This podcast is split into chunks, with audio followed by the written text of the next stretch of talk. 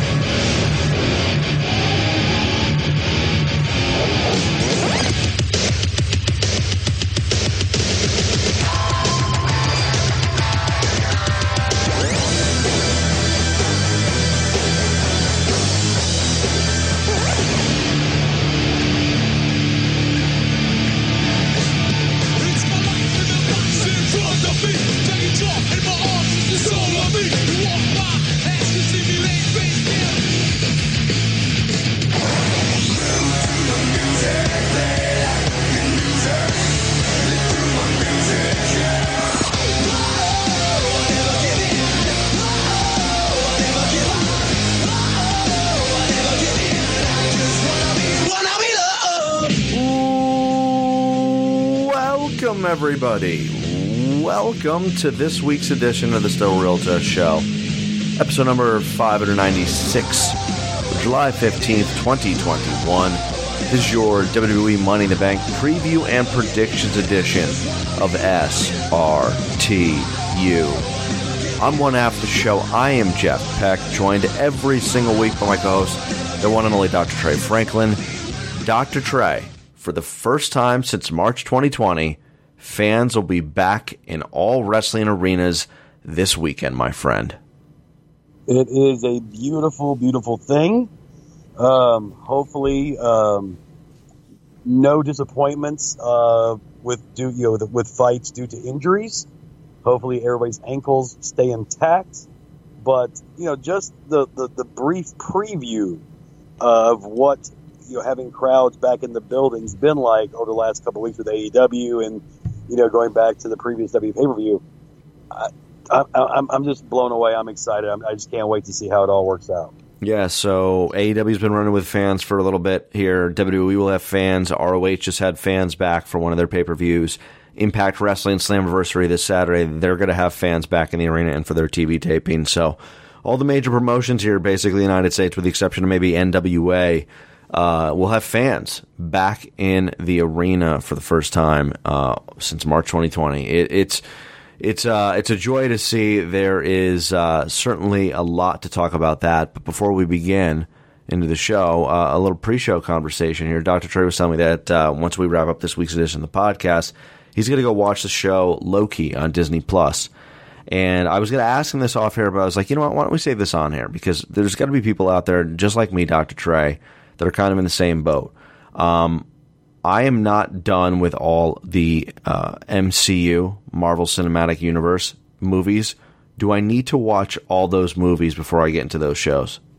Um, so I would say WandaVision. Yeah, you'd probably need to see the last Avengers movie, the, the Avengers Endgame. Um, Captain America: Winter Soldier, probably not, as long as you kind of know like where they left off. And Loki, I mean, it, it does. So everything kind of does tie into the previous movies, but it's not. They don't do it to where the point of, oh man, like if you've never seen any of these or if you haven't seen all of them, you're gonna be lost. Like there is a little bit of a tie-in to it, um, but they do they do well enough to stand on their own um, for the for a casual viewer. Just kind of like I mean, not dissimilar from wrestling. Like you can pick up a WWE show and you're just like, oh, enjoy the show for what it is. But if you know the history and you know how all the stories intertwine, you get that deeper understanding and appreciation for it. All right, and and being someone that's you've watched all these movies, then I assume. Uh, you know, yeah. I mean, when you have kids and they're teenagers, they all love it too. But yeah, I am kind of a nerd for for all this stuff. So I think I've seen. Yeah, I think I've seen every movie in the Marvel Cinematic Universe. Now, do you watch them in chronological order, or do you watch them in the order that they were released? I watched them. Well, like I, I just watched them in the order they're released. I have Okay. never. I have not. I'm not at that point yet to go back and binge watch all the movies in order, because there are some. I'm not gonna lie. There are some movies in there that I don't want to see again because I didn't think they were that good to begin with. Um, but you know, I just kind of watched them as they came out, and then you know, you're sitting at home on a Tuesday night and there's nothing going on, and you know, you're like, okay, I can watch NXT, or hey, you know, Doctor Strange is on TBS. Uh, I I might flip back and forth. You know, so I, I just kind of watch them as they come, and depending on what we have going on that day. Because I feel like that's like a Star Wars argument all the time. It's like people are like, no, watch them from episode one to the last episode, or you watch them the way that they were released. It's like it's this big thing with the Marvel ones as well. So I think it's like I- I 20 movies I have to watch, right? Yeah, I I don't think the Marvel fans are as bad as the Star Wars fans. Um, because like Captain Marvel just came out like a couple years ago, like probably four years ago, and technically it would be like the third movie in the timeline. And it's like, yeah, I'm not going to go back and watch the first two to put this one in its place, and then watch 17 more. Yeah. I, I, I have a I have a I have a logical brain that can just take that movie and fit it in to the timeline where it should go without having to go back and rewatch, you know, the other twenty movies. All right, there you go. I'm sure many people figuring heading into Money in the Bank, WWE Universe returning, that they did not think we were going to kick off with a little MCU discussion here to kick off the podcast, but that's where we're at right now. Feel free to chime in, ask uh, uh, questions for MCU to Dr. Trey at the Dr. Trey on Twitter. All right, Dr. Trey. Uh, this past Monday night, we said farewell to an old friend, an old friend who's been around since uh, I think the Friday before SummerSlam last year, almost a full year. Uh, the WWE Thunderdome. Uh, in it, we also said goodbye to the era of the WWE PC tapings from Raw and SmackDown. And uh, tomorrow night, on Friday Night SmackDown, WWE will welcome back fans for the first time since I know everybody's like, well, WrestleMania 37, but for the first time on network television since March 2020. It has been a long year. This has been something that has affected every single person in the world, every single wrestling fan. All of us have been touched and affected by the pandemic that is COVID 19. And uh, despite some of the you know the news that you see out there, there is that light at the end of the tunnel where on tomorrow night on SmackDown, fans will be back in the arena in Houston, Texas, and we're going to get back to quote normal, uh, a little bit of normal, and hopefully this normal lasts forever again, and we never have to go through this again. This is this is a big, big moment. Um, it, it's it's a moment of hope. It's a moment of of feeling comfortable again, and and you know, personally speaking, there has definitely been a lot more comfortability in my life than there was a year ago at this time. Uh, Vince McMahon tweeted out a video, about a two minute and like 30 second video of hyping the fans back up for tomorrow night. And it, it's one of those videos like WWE. You know, there's plenty of critics out there, but there's nobody better that does like video production than WWE. Like it gives you chills and it makes you remember and enjoy these moments that they capture in these videos and how important the fans were. We're certainly seeing that with AEW right now the last two weeks. Just the amount of energy that's on that show right now. Even if the shows aren't great, like I didn't think Fyter Fest was amazing last night, but just the energy. It's just so much fun. And that's what we need again. We need to feel like that energy through our television uh, back to us at home and feel that excitement, feel that happiness and uh, you get that more than you see like wrestling plants, uh, wrestlers who are plants in the crowd for fans during AEW or virtual screens in the Thunderdome. Um, it's got to be a big night, and, and, we're welcoming back these fans, Dr. Trey, and it, it's it's exciting. It, it's it's given us some hope, and I'm really really looking forward to it. This is like the last piece of the puzzle to see WWE fans back in the building. It's been a long time coming, but we're here, Dr. Trey. There were plenty of times during this last year and a half. I didn't know when we would ever see this again, but here we are, finally, tomorrow night, July 16th, Friday Night SmackDown, Houston, Texas. Fans are back in the building. How are you feeling about this? Oh, I'm excited. And, and I'll tell you right now, if, if the people in Houston that show up for SmackDown tomorrow night don't bring it, uh, they're going to be like at the they're going to be instantly pushed down to the very bottom of the list of, of fans, you know, cities of fans that, that we have. Like there are certain cities, and, and you and I have been doing the show long enough. There are certain hotbed cities that when when WWE, AEW, TNA, who whatever show runs that town, the crowd's phenomenal. And then there are other areas, and you and I have talked about this before, that they'll run a show and the crowd's tepid, and they're like, "Oh, yay, politeness," that type of thing.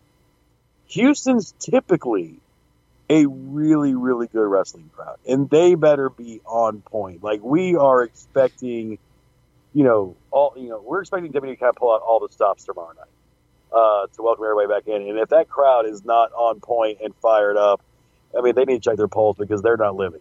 Like this is like the kickoff. If you're a wrestling fan, this is the kickoff to feel that excitement, feel that energy, feel that power. You know, all the stuff that Big E says. This is tomorrow night is that night.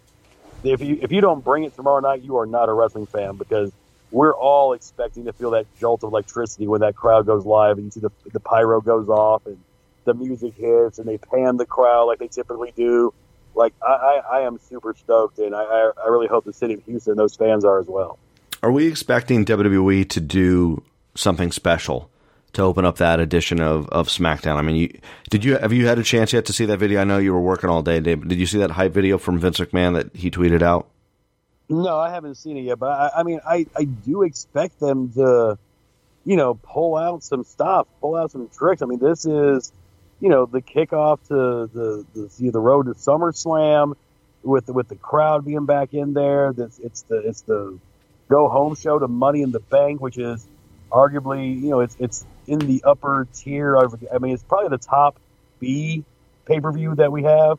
At one point, you and I sat here and discussed whether it was actually if it had actually touched the top four and become a big five. Uh, you know, like to me, I, I just kind of feel like they're going to pull out all the stops. I mean, it's going to you're going to have energy. You're probably have a little bit of nostalgia, a little bit of surprise. It's, it's going to be all over the place tomorrow night. I'm, looking forward to it. So March 11th, 2020, Wednesday, March 11th, 2020, WWE NXT was airing from the Performance Center with fans in the uh, in the audience. AEW was um, airing from Utah, Salt Lake City, Utah, for uh, AEW Dynamite that that night. Obviously, that's when the world shut down. Uh, shortly thereafter, on the 13th, that Friday, SmackDown aired from the WWE Performance Center, and I'll never forget it. Uh, Triple H opening up the show, and uh, he hit the. I don't remember the exact words he said, but basically what he was saying was, "We know what's going on in the world, and and for at least the next two hours, let's sit back, relax, and let us take your mind off things right now." And remember, there was matches with like uh, Alexa Bliss and Nikki Cross taking on, I think, Sasha Banks and Bayley, and they did a tag team match, and it was surreal. I think it was the first match on that on that night, and it was an empty crowd, and it was ominous, it was eerie, it was strange, it was hard to uh, comprehend. It was like a must see television it, because you never thought you'd see this in your life. And I remember that there was they, you know, the wrestlers kind of gave some of these. Um, reporters crap because they had tweeted out pictures of during the commercial breaks, all four women just kind of standing in the ring. They, they, they, they weren't continuing working the match and they got pretty pissed off about it. And it was like, you know, I don't think we need to give the WWE stars at this point grief for trying to, you know, traveling during these insane times just to put on entertainment for us. And that was the beginning of it. We, I have no idea thought when I sat down that night and watched it. I thought it was just going to be a couple weeks.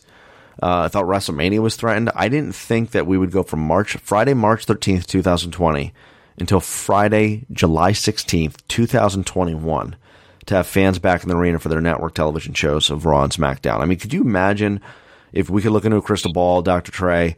Because I think we broke that down on that episode, like the night, the day before on March 12th that that air, that edition of SmackDown was going to air. Could you imagine if you and I sat down that night when we recorded the show and we're like, hey, the next time they're going to be in the arena will be July 16th, 2021. Our minds would have been blown at that point.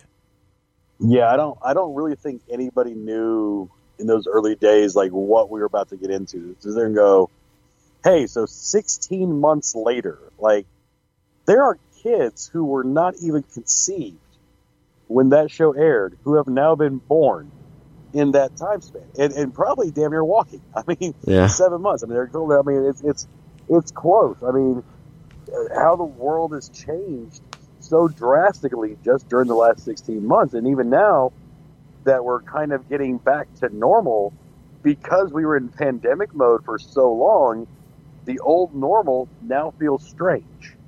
You know, it's it's it's it's a it's a brave new world that we've encountered. And now we're trying to readjust to, and to look at this and go, yeah. If you had told me back in March that this whole thing was going to last 16 months, I would have been like, uh, can I just go ahead and check out now? Do we have one of those hyperbolic chambers I can go to sleep in and just wake me up when it's over?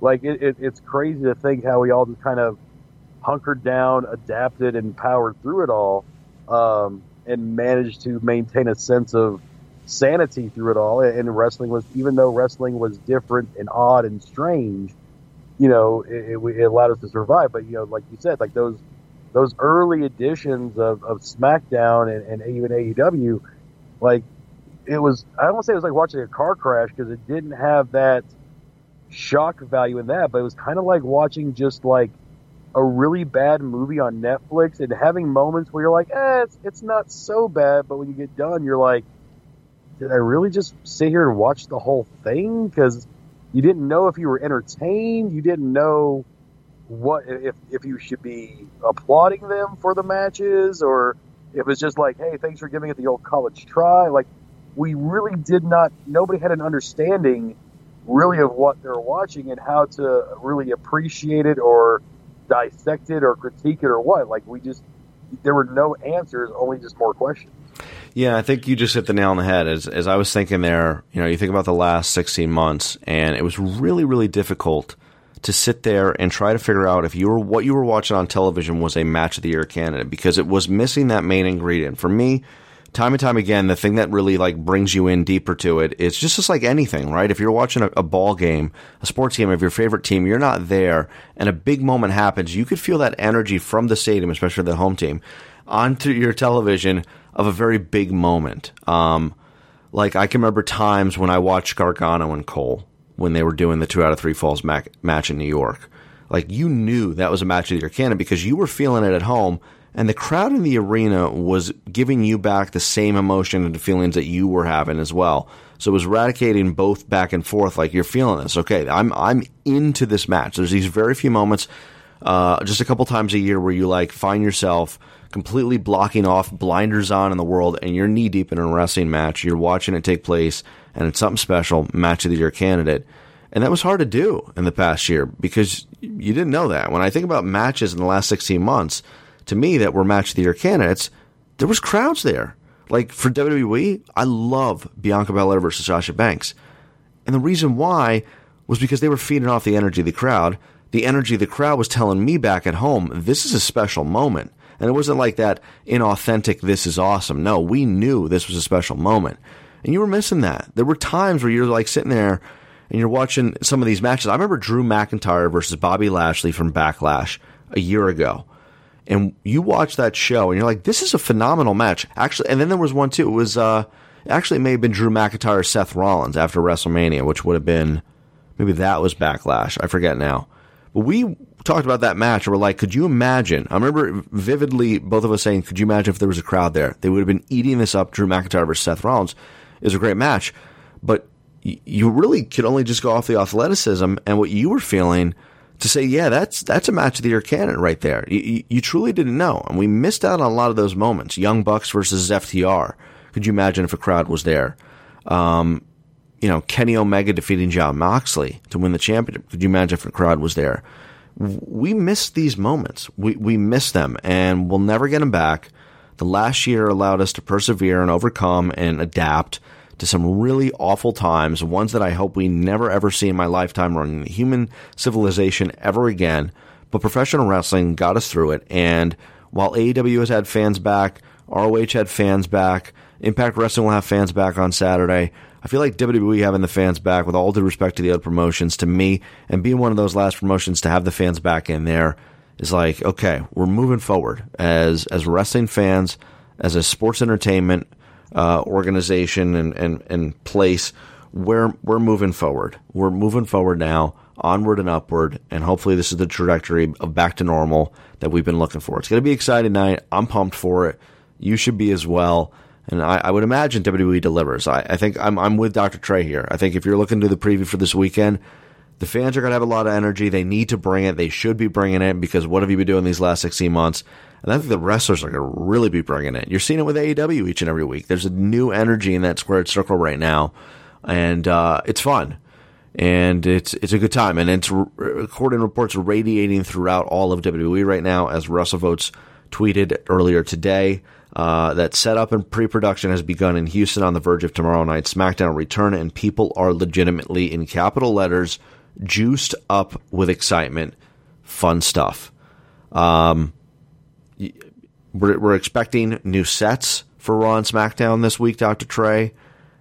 The, the, the pre-production team, the WWE teams, they're juiced up. I mean, it, it, this hasn't been easy for them as well. I mean, some of them may have lost their jobs and been laid off during this time, or they're just making sure that the Thunder's Dome is working each and every week. They're not traveling anymore. They're not, you know, doing what they were doing beforehand, putting up, tearing down the stage. I mean, this is this is an exciting time for all of us, and I and I think it's uh, it's good for the for the soul at the end of the day. Yeah, and, and, you know, you and I have talked about it a couple weeks ago with all the budget cuts, and not just you know the wrestlers, but there was cuts in the production staff and the online staff, and then the movie department. Like there were cuts all across the board because of this, and so now, you know, getting back to what, doing what WWE does best is, is a good sign. And then, you know, uh, to just think about the crowd there, like that crowd energy has always been like for me the confirmation that what I'm feeling is correct. Like I'm not the only weird one that's really digging this match or really digging this superstar or really digging this performance. Having that live crowd is that confirmation, and you know it's also great for WWE and AEW because you know for for 16 months you've kind of just been projecting who you think's getting over with the crowd or who you think is trending in the right way you know, now getting that live crowd feedback, which honestly, I don't think the first couple of shows will give you a true feeling for that because I think fans are just are just happy that wrestling's back and they may just cheer everybody. Um, but it's it's going to be that signal of, yeah, we love this guy, or oh, we don't care that much about this guy, or hey, this storyline kind of sucks. Like we get told that from the internet fans, but that live crowd reaction is always the best gauge of how something is actually working. So, like, I'm really excited for that aspect to be back as well. So we're expecting a lot of surprises. There's rumors right now: John Cena, Becky Lynch.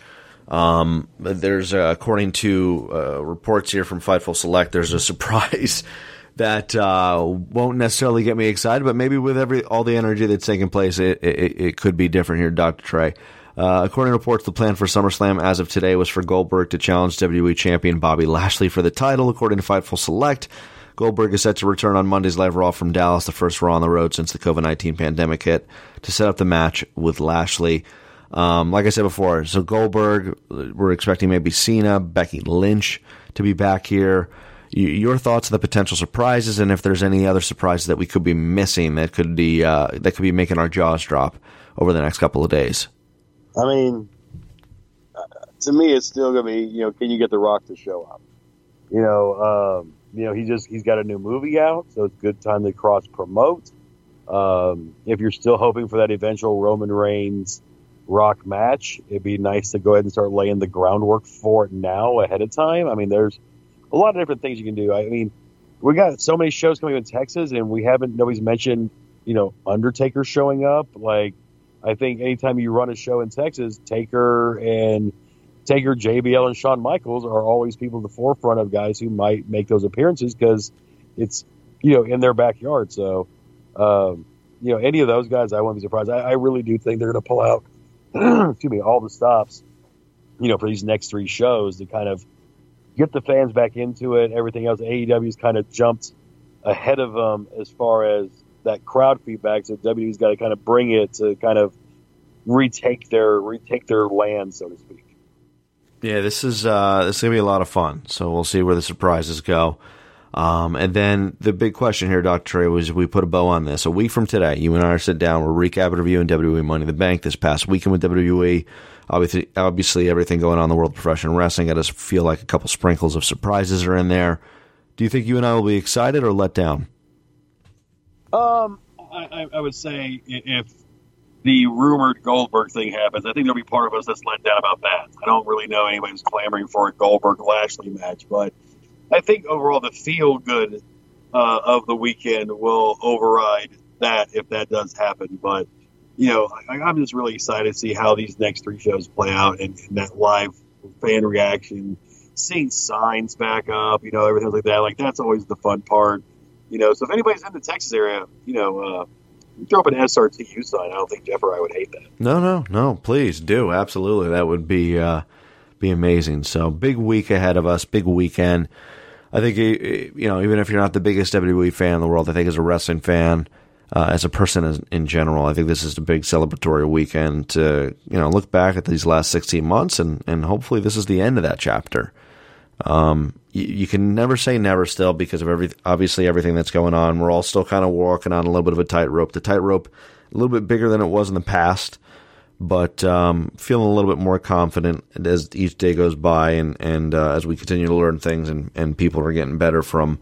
Uh, the pandemic. So this is a good step in the right direction. Big weekend ahead here. But goodbye Thunderdome. Thanks for the memories. But let's get the fans back in there. And uh, over under, let's say two and a half weeks, Doctor Trey, before you and I get pissed off at the fans again. Uh, Or are we going to be so head over heels that we let a lot of their stupid, this is awesome chance for like uh, no reason at all just overtake us for the next short while? I, I, you know what? I was going to say over, but I'm pretty sure the first time that R-Truth runs out there for the 24 7 title and, you know, 15 guys chase him, the crowd chants, this is awesome. I'm going to be pissed. Uh, but, so I was going to say over, just wait till the next pay per view. But no, I'm pretty sure, though, at some point, we'll get a this is awesome chant over something very basic and simple. And I'll just be like, oh, no, you're blowing your wad too soon. You're shooting your shot way too soon. Save it for the important stuff, kid.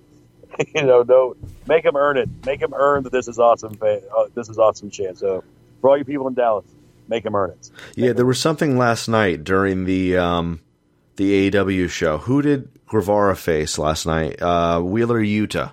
He faced. Yeah. And the fans started chanting, "This is awesome!" And I was like, "What? What am I missing here?" I mean, I didn't think that, and it was like within the first three minutes of the match, and I heard this is awesome, and I'm like, "Oh, they're back! They're back!" I, I have like my my new thing is, and I've done this at a couple of shows in the past. They, like the uh, instead of this is awesome, I start a this is quite good chant. Mm, like it's not like quite that. awesome level, but it's it's this is quite good, and This- it's, it's the same rhythmic chant too, so you can actually pull it off. So just give them a this is quite good chance, and then they'll, they'll make them earn the awesome. You know, I always thought "This is awful" should be picked up a little bit more, and you hear it from time to time, but uh, they don't do it as much as you'd hope they would. Um, so, as the pandemic era potentially for WWE closes its doors this upcoming weekend, starting tomorrow night, uh, sad news a week ago um, uh, that uh, one of the MVPs, probably the female MVP, you can make an argument for the best wrestler during the pandemic era in general, um, Bayley tore her ACL and will be out for nine months. I mean, what? How cruel is this, Doctor Trey? One of the flag bearers of WWE during this time. I mean, the summer of Bayley, the summer of Bayley and Sasha Banks last year carried WWE in, in, uh, not only on Raw and SmackDown, but on NXT as well, because Sasha was taking on Io Shirai uh, back at the Great American Bash. I think Bayley and Sasha did did a match as well. I want to say during that time. Um, but it's like Candice, I think it was Candice. Is it Candice and Io they wrestled? I think so. I, I think so. But I mean, they were they were on all three shows at one point, and here we are. The cruel nature of it all. Bayley, an MVP during one of the hardest eras in professional wrestling history for WWE. The time that the fans are back out there, she tears her ACL, and we won't see her back until after 2000, until early 2022. I mean, how I was just so upset to hear this because she deserved better for everything that she has done the last 16 months, in my opinion. She does. Uh, Bayley during the pandemic era was phenomenal. Like I think to me, like you mentioned Bayley and Sasha, I throw Asuka in the mix. The three of them really carried the women's division through the whole pandemic time. Um, and it sucks because like she's she's so good. And you know when she became a heel, we were all kind of like, I don't know if she can pull this off because of the huggable Bayley character. But she she's been fantastic in this role, and she keeps kind of tweaking and reinventing the character all throughout. And, and so, you know, I'm part of it. Like I'm bummed out about the injury, but then Jeff, you look at the timeline. It's like, oh, nine months.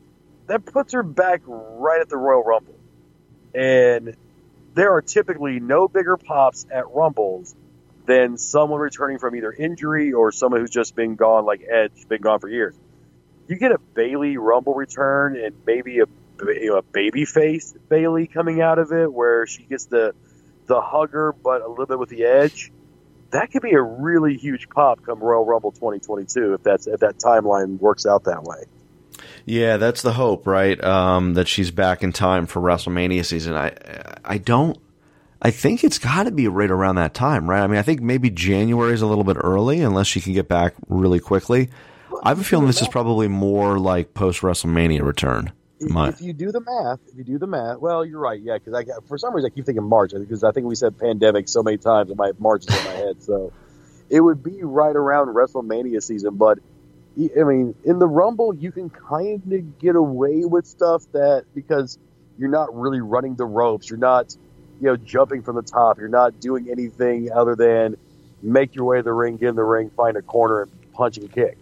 So I mean, you can kind of hide somebody in a Rumble where you couldn't hide them in a singles match or a tag match, but you know, even if you get Bayley to make an appearance, you know, at, at Rumble and, you know, kind of set the stage for whoever she wants to challenge at WrestleMania. Well, I You made the I'll- case. Uh, sorry, I made the case on Twitter. I think they should put Bayley on the announce the commentary team with McAfee and, and Michael Cole. Oh, that'd be so much fun. Like her, her banter with Cole and her teaming up with McAfee against Cole. We might see Cole have a nervous breakdown. Yeah, I think it'd be a lot of fun. I think we're looking at uh, either a Royal Rumble uh, surprise appearance or like the night after WrestleMania appearance for Bayley. But this is just unfortunate news. Put her on the commentary team. She deserves better after everything that she deserves. I think. I mean, all these superstars should get a hero welcome. But from a WWE perspective, I think Drew McIntyre, Bayley, Sasha Banks, uh, Asuka. Like these are people, Bobby Lashley, they they deserve a hero's welcome. Roman Reigns, Jey Uso, like these are people that really carried the company during a very very rough time, and um, they deserve some massive praise for everything they've done over the past year. Bayley being a huge part of it, huge pillar during a period of time that uh, we'll all never never never never forget um, as uh, the Bayley door closes on SmackDown for, for the time being due, due to injury. Uh, we de- did see some some folks make their way over from NXT last Friday, Dr. Trey, as uh, the former formerly known as Shotzi Blackheart, now known as Shotzi, Tegan Knox, now known as Knox, and soon to be in a coming soon package, Toni Storm, are either on SmackDown or on their way to SmackDown. Uh, we also saw a potential trade where Mandy Rose went from Raw to NXT, and Aaliyah is going from NXT to Raw. Um, my, my question on all of this is is why um, I'm confused because Shotzi and Knox is now a tag team when Shotzi and Ember Moon was a killer tag team in NXT. Like I agree, Shotzi Blackheart, Tegan Knox, Toni Storm, yeah, they they should be featured on Raw and SmackDown. I, I hate to see them always leave NXT, but I get it. But what I get so pissed off about is the fact that I'm told each and every week to sit down and watch NXT, and then when I watch these these wrestlers come from NXT and they go to Raw or SmackDown, 99.9 times out of a hundred, I am supposed to believe, for completely forget about everything that they were about when they were in NXT. Like, what did Vince move to drop Blackheart from Shotzi's name, drop Tegan from Tegan Knox's name um, as they debut there, and then pair them up as a tag team, which they never tagged before. So now Shotzi and Ember, no more. Shotzi and Knox with no reason whatsoever. They're a team. Tegan Knox finally returns after weeks of that cell phone battery vignette. Returns to get revenge against Candice LeRae. Now that I guess is um, just dropped now. Uh, Toni Storm is kind of like the perfect call up here because she hasn't really been featured on NXT television in some time since I want to say like her loss to was it Io in a title match, maybe Zoey Stark before Stand and Deliver. So that makes sense. Uh, Mandy Rose on Raw this past week, her and Dana Brooke confront Tamina and Natalya, and they want a tag team title shot. So we look like we're on a road for that. I guess that's not going to happen. Aaliyah who uh, has like a thousand more losses than wins. While I agree that she's completely talented, she now gets a call up to Raw. They, there's like a trade there.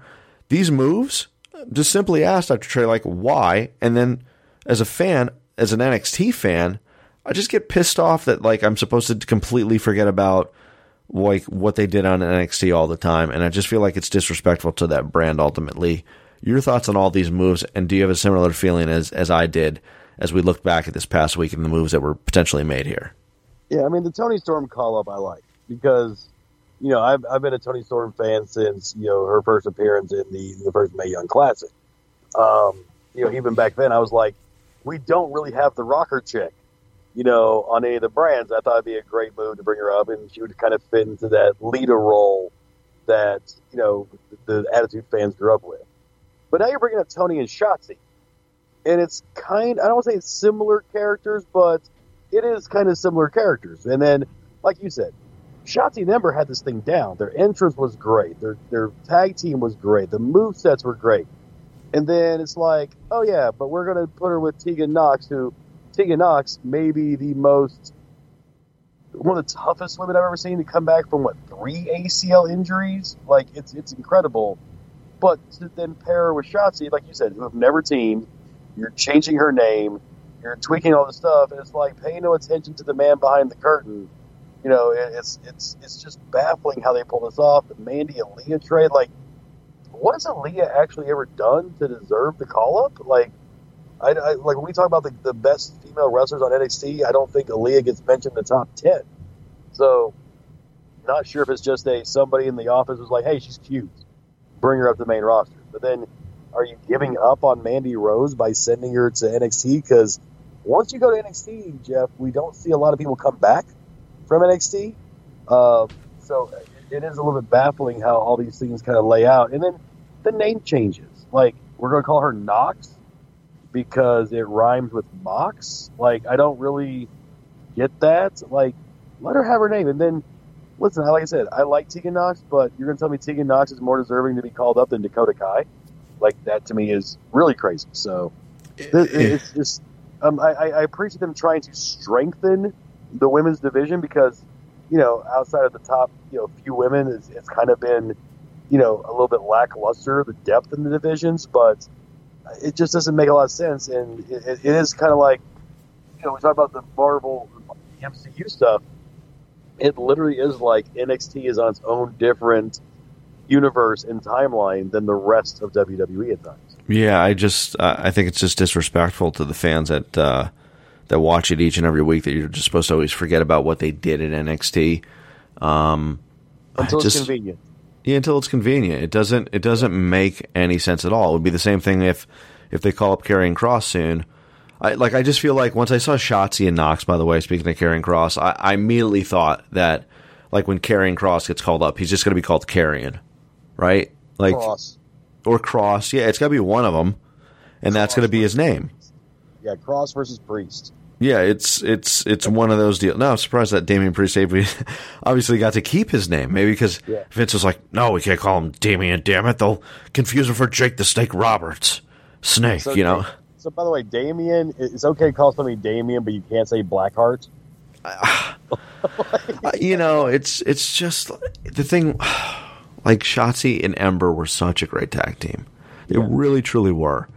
And you have Shotzi debut and leaves her tag team partner behind to tag with Knox with no background or story whatsoever. Like, why are we doing this? Eh, By the way, I'm, I'm waiting them for them to start spelling Shotzi like they spell Big E. Like her name is literally going to be Shot Z. Yeah, dot You know. with dash with an I though and a tilde for no reason. I'm, I'm still waiting for Vince to actually make Ricochet Irish and call him Rick O'Shea. You said that I'm- I'm- before. I'm I'm sticking with that joke because literally they, they call him that on uh, Up Up Down Down. I, I, I think the best still is, you know, what was it? Three weeks of vignettes hyping up Tegan Knox's return. She finally returns at the Great American Bash to have the payoff to get revenge against Candice LeRae. Three days later, she debuts on SmackDown. There's no follow up the following week on on NXT, and she's gone. It, she's just gone. Like basically, Vince came in there and said, "Fuck you, Vince, uh, Triple H. You're this is done. I'm taking her. I don't care." Like, At least, at least they followed up the Indi Hartwell Dexter Lumis stuff. and I thought that was dead for a while. I thought Dexter Lumis was getting called. Like I was actually just thinking about that. I was thinking it's funny how th- you bring that up because I was thinking like, man, I haven't seen Dexter Lumis on NXT television in a long time, and and the whole Indi Hartwell thing and pop, you know, he finally pops up. And then the other one was Bobby Fish. Like Bobby Fish was was going after Pete Dunne and Oni Lorcan. They were going to have a match, and then like I think they had the match. There was going to be a follow up. There, there was a vignette with him like kicking a, a, a punching bag, uh, and I'm coming for you. And he disappeared for four weeks, and then pops up against Diamond Mine. So you know, it's just bizarre. It tr- we just need more undisputed era guys, former undisputed era guys, to be feuding with one another. I guess in NXT. So it's disappointing. We're, ultimately, we're like happy for the wrestlers, but we're just disappointed at the execution because, like, if if if, if you're like Dr. Trey and I, and you invest all this time where you're watching Mondays, you're watching Tuesdays, you're watching Fridays for the WWE products, and then you watch somebody from the Tuesday product go to the Friday product, and I'm and you completely forget about the entire history and past of the wrestler on the Tuesday product. It's like, why the hell am I watching? Like, that's ultimately it. It's like, why do I watch? Like, especially when NXT, and I know it doesn't show this in viewership. To me, longtime wrestling fan, one of their best brands, if not the best brand, year in and year out, is NXT. It's like it's most exciting, most energy, most fun and we just don't give a shit when they leave NXT, and, and, you just blow it all up. It's just bizarre, really bizarre. Such a WWE thing to do. You hate it. Like I feel like when we look back in time, we're going to find out, according to reports. I mean, we talked about it recently that they were going to go down the PC, that Vince wanted more fresh, you know, new blood on the roster, wanted to swap some people out. Like I don't think this is the end of it. Like I think you're going to see some stars from Raw and SmackDown make their way to NXT. You're going to see similar now in the male brands as well. Like I'm expecting Karrion Cross and Bronson Reed in the next month or two to be on Raw or SmackDown. Like that's that's my expectation at this point. And you may see some names that are recognizable, like a Mandy Rose on Raw, come over to NXT and hopefully get a little bit more play than they were getting on Raw and SmackDown each week. But then again, in uh, I think two and a half months, the draft is coming. So crazy theory here, but why don't you have Raw, SmackDown, and NXT all involved in it, and not just Raw and SmackDown, and do all that shit then? Shocking. Crazy. I hate that. That's a part. Like we just go from like excitement, fans are back, to here's the shitty booking. Like it just it just always goes back to that. Like no rhyme, no reason. Completely forget about it. Be happy for the wrestlers, but forget about everything that you just watched the last eight months on NXT. They're up here now, no reason whatsoever. Tegan and Shotzi didn't even know they were friends, but here they are now, tag team with a logo and everything. Um, sad bit of news as we switch gears here. Uh, earlier this week, Dr. Trey, Mr. Wonderful Paul Orndorff, uh, passed away at the age of 71, WWE Hall of Famer. Um, Orndorff joined WWE in 1983 and was tabbed as the Mr. Wonderful nickname by then manager Rowdy Roddy Piper. Um, he made a memorable debut on January 23rd, 1984, with a win over Salvatore Bellomo at Madison Square Garden and launched right into the main event picture with matches against the World Heavyweight Champion Hulk Hogan. Mr. Wonderful achieved sports entertainment immortality by competing alongside Roddy Piper to face Hogan and Mr. T in the main event of WrestleMania 1. Um, in the early 1990s, Mr. Wonderful began competing for WCW, which is where I, I as a young kid, remembered him. Uh, he became the television champion, winning the title on March 2nd, 1993, over Erik Watts in the tournament final. Um, he had a tag team with Paul Roma in 1994. I remember him having the mirror and that very memorable Mr. Wonderful theme song in WCW, where he would look at it. Uh, Orndorff was known as the master of the pile driver, became a trainer at the WCW's power plant, where he uh, trained some future stars, including Mark Jindrak, Stacy Keibler, and Bill Goldberg. Uh, sad news here, Dr. Trey, is Mr. Wonderful poor Paul Orndorff passing away at the age of 71. He's been dealing with some health issues lately. Uh, I believe he had cancer, and there was uh, either some form of dementia going on as well. Uh, just sad news for for such. It's still so young, 71 years old. Mr. Wonderful Paul Orndorff, unfortunately passing away this past week. Yeah, like when so I, I really got into wrestling around WrestleMania one, like that 1984, 85 is when I as far as my WWE fandom, and, and Mr. Wonderful was that guy to hate because in a lot of ways he was like the bizarro version of Hulk Hogan, like incredible physique, but you know, he was that guy that you just wanted to hate because he's so cocky and so arrogant. You know, not always the best promo guy. That's why they had him with Piper, then later with Bobby Heenan, but just phenomenal technical wrestler, and then had the look and the power to back it up. Um, and then you get down later in life, like the, the stuff with, with Paul Roma and WCW, the pretty wonderful tag team. You know, just just a solid, solid career. Um, I wanted to tell this story. I thought about it this week after after hearing about his passing, and, and you talk about you know so young.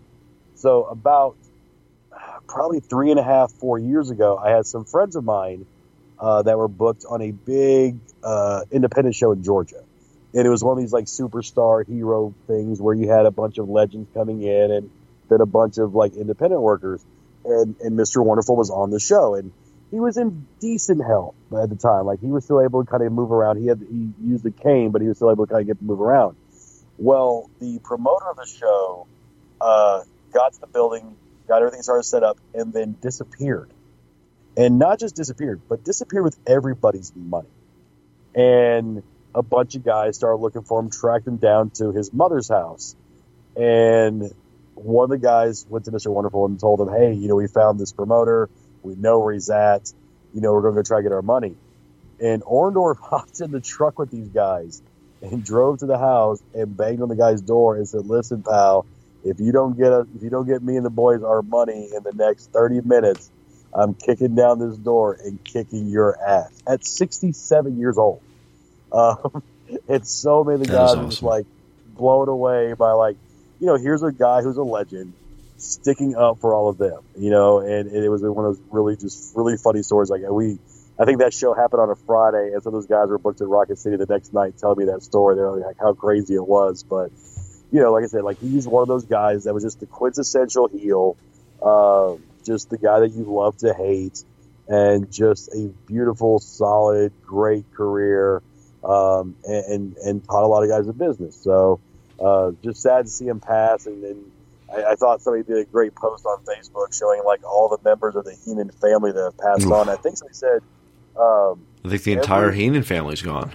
yeah, like except for Haku. That's think that's True, yeah, and Barbarian, right?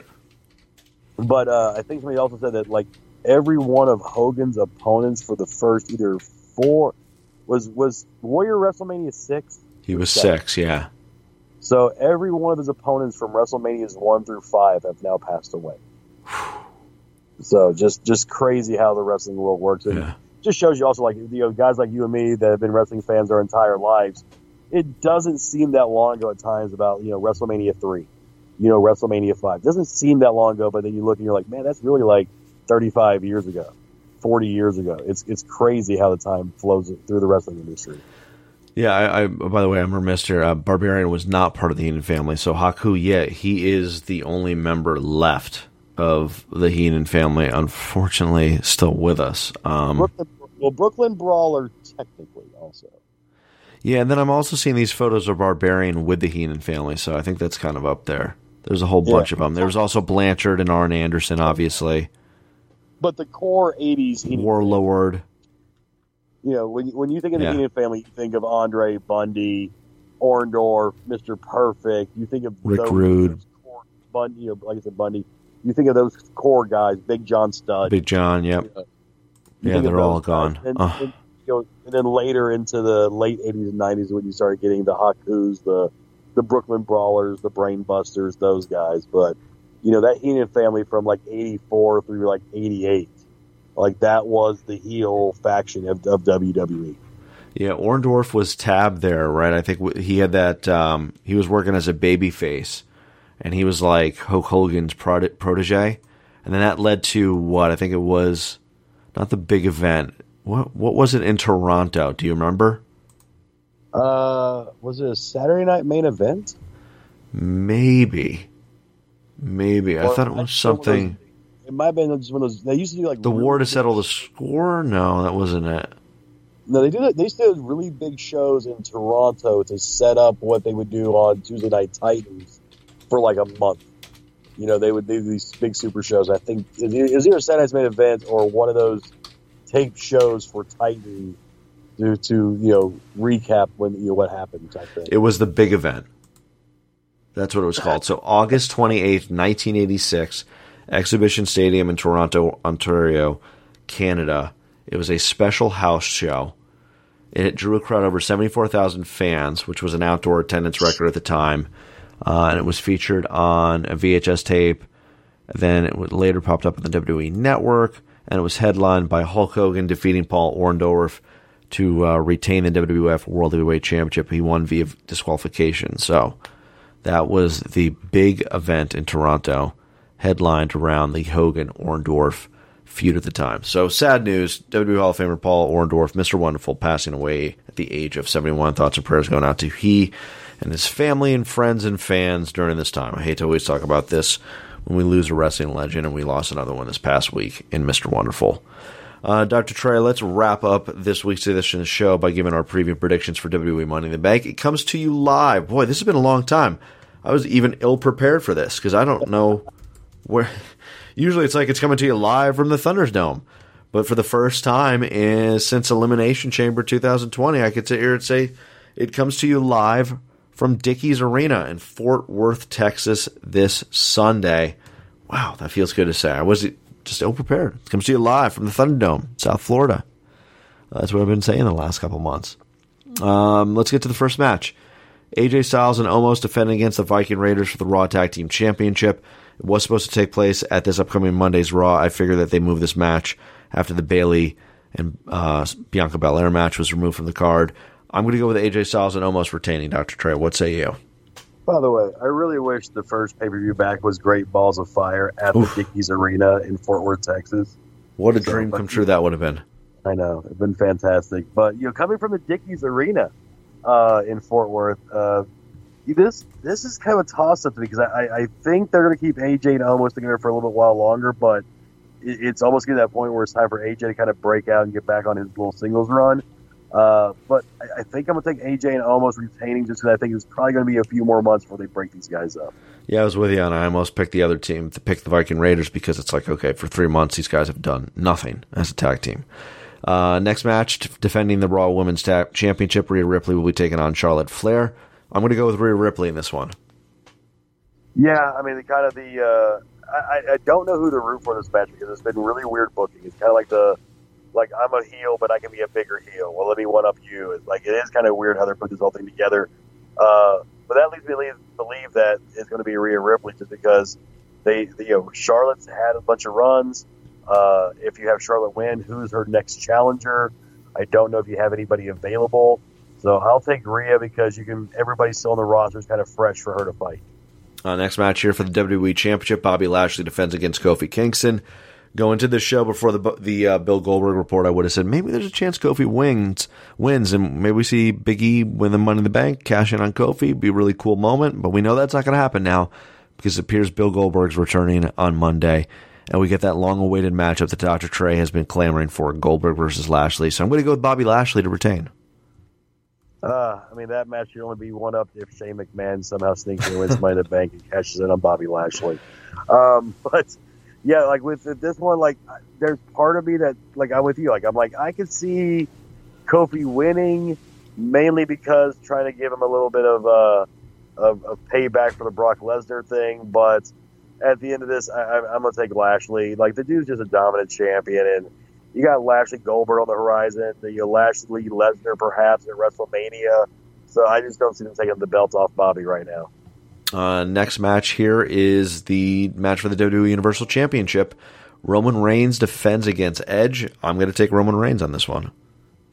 This is this actually to me was a bit harder to pick than I thought it was going to be because I've I kind of once again I can see them going different directions with this. I mean, but if the pay if the big money match is going to be Cena and Reigns at SummerSlam, then uh, you got to lean towards Roman Reigns because WWE will will shoehorn a title into any match they can if they think it'll help make more money. So, you know, title of the line, Cena Reigns at SummerSlam. So that means Reigns retains right now. Yeah, and you never know. Re- Reigns could drop it, then win the 24 7 championship on Friday.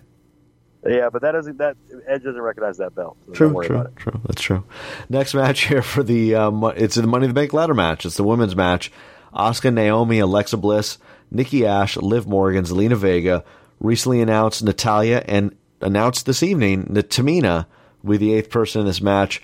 I'm going to take Alexa Bliss winning this one. Yeah, are, are- were you a little surprised that it wasn't Sonya Deville? I I was. There was like rumors out there that she was going to be involved in the match. I still think she might finagle her way into it, whether it's an injury angle or something like that, since she technically is on both brands. Um, but yeah, I, I'm with you. I'm leaning Alexa Bliss as well, just because Alexa, Rhea would be interesting. Alexa, you know, playing mind games and all that stuff. But and everybody else on the roster I either think it's too soon or just wouldn't you know pop the crowd. So we'll go with Alexa. And then finally, the men's Money in the Bank ladder match. You have Ricochet, John Morrison, Riddle, Drew McIntyre, Big E, Kevin Owens, King Nakamura, and Seth Rollins. Uh, I think the easy pick here is Drew McIntyre. The dark horse picks are Big E and Riddle. Like I could see one of those winning. And I went back and forth between Riddle, Drew McIntyre, and Big E uh, up until the show. And uh, I'm going to go on a limb here, Dr. And I'm going to pick Riddle to win the money, win the Money in the Bank ladder match because I think it would be really entertaining seeing him hold the suitcase, the briefcase, for the next uh, couple of months. I mean, you've already heard him multiple times say he wants to cash in on the Raw Tag Team Championship. I think that would be funny if they did some sort of angle where he tries to do that, and they're like, "No, you you can't." Like, um, you can't. And I think there is something special growing with Riddle right now, especially with the fans coming back. So I'm going to go with Riddle to win this match. Yeah, see, and, and the Riddle pick is great because you get Randy, who's kind of a heel at times, so you know his influence over Riddle and how he cashes in. Um, I was, I was with you. Like it was either Drew, Big E, or Riddle. I think I'll play contrarian I think we've agreed on almost every other match so far. So I'll take Big E, uh, just because maybe Big E can cash in on Bobby Lashley at SummerSlam if they can't get Brock Lesnar available. All right, so there you go. That is our WWE Money in the Bank preview and predictions. We will obviously recap review the show on next week's week's edition of the podcast. Uh, with that said, let's get a couple pl- plugs and sponsors out of the way. You can download the show every Thursday at thebarrowshow.com, Russell Chatnet on Twitter, and the Still Real to Us Show iTunes feed. Don't forget to rate, review, and subscribe to us the charts on iTunes. You can follow us individually on Twitter for myself at SRTU Jeff and for Dr. Trey Franklin at the Dr. Trey. And of course, don't forget to follow the show on Twitter at SRTU Podcast. With that being said, what is going on in the wonderful world of Dr. Trey Franklin this week? Well, like Jeff, you can follow me on Twitter at the Dr. Trey. You can find me on Instagram and Facebook, Dr. Trey Franklin, when you're on Facebook. Be sure to check out Rocket City Championship Wrestling. They got a big show coming up this Saturday, uh, headlined by the owner of uh, the owner Barry Koloff facing Jimmy Cicero, a 30-year veteran of the wrestling industry. So that'll be a great match to check out.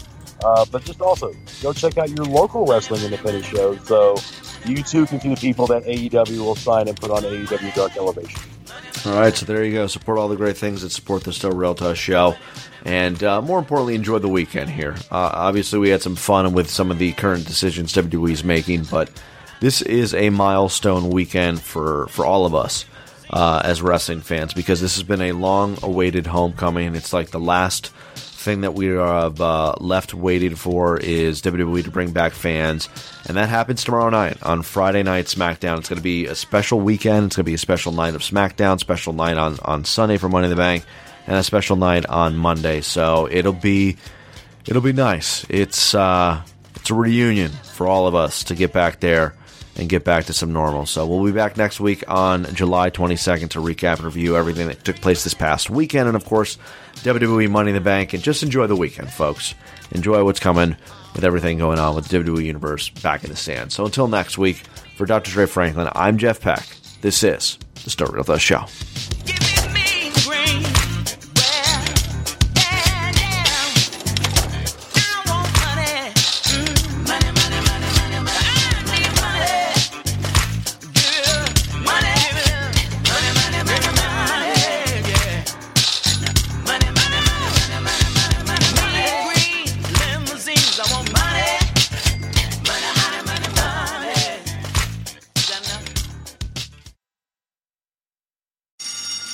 Welcome back, Bayside. They're taking school spirit The fun's just getting started. to the max. This is gonna be awesome.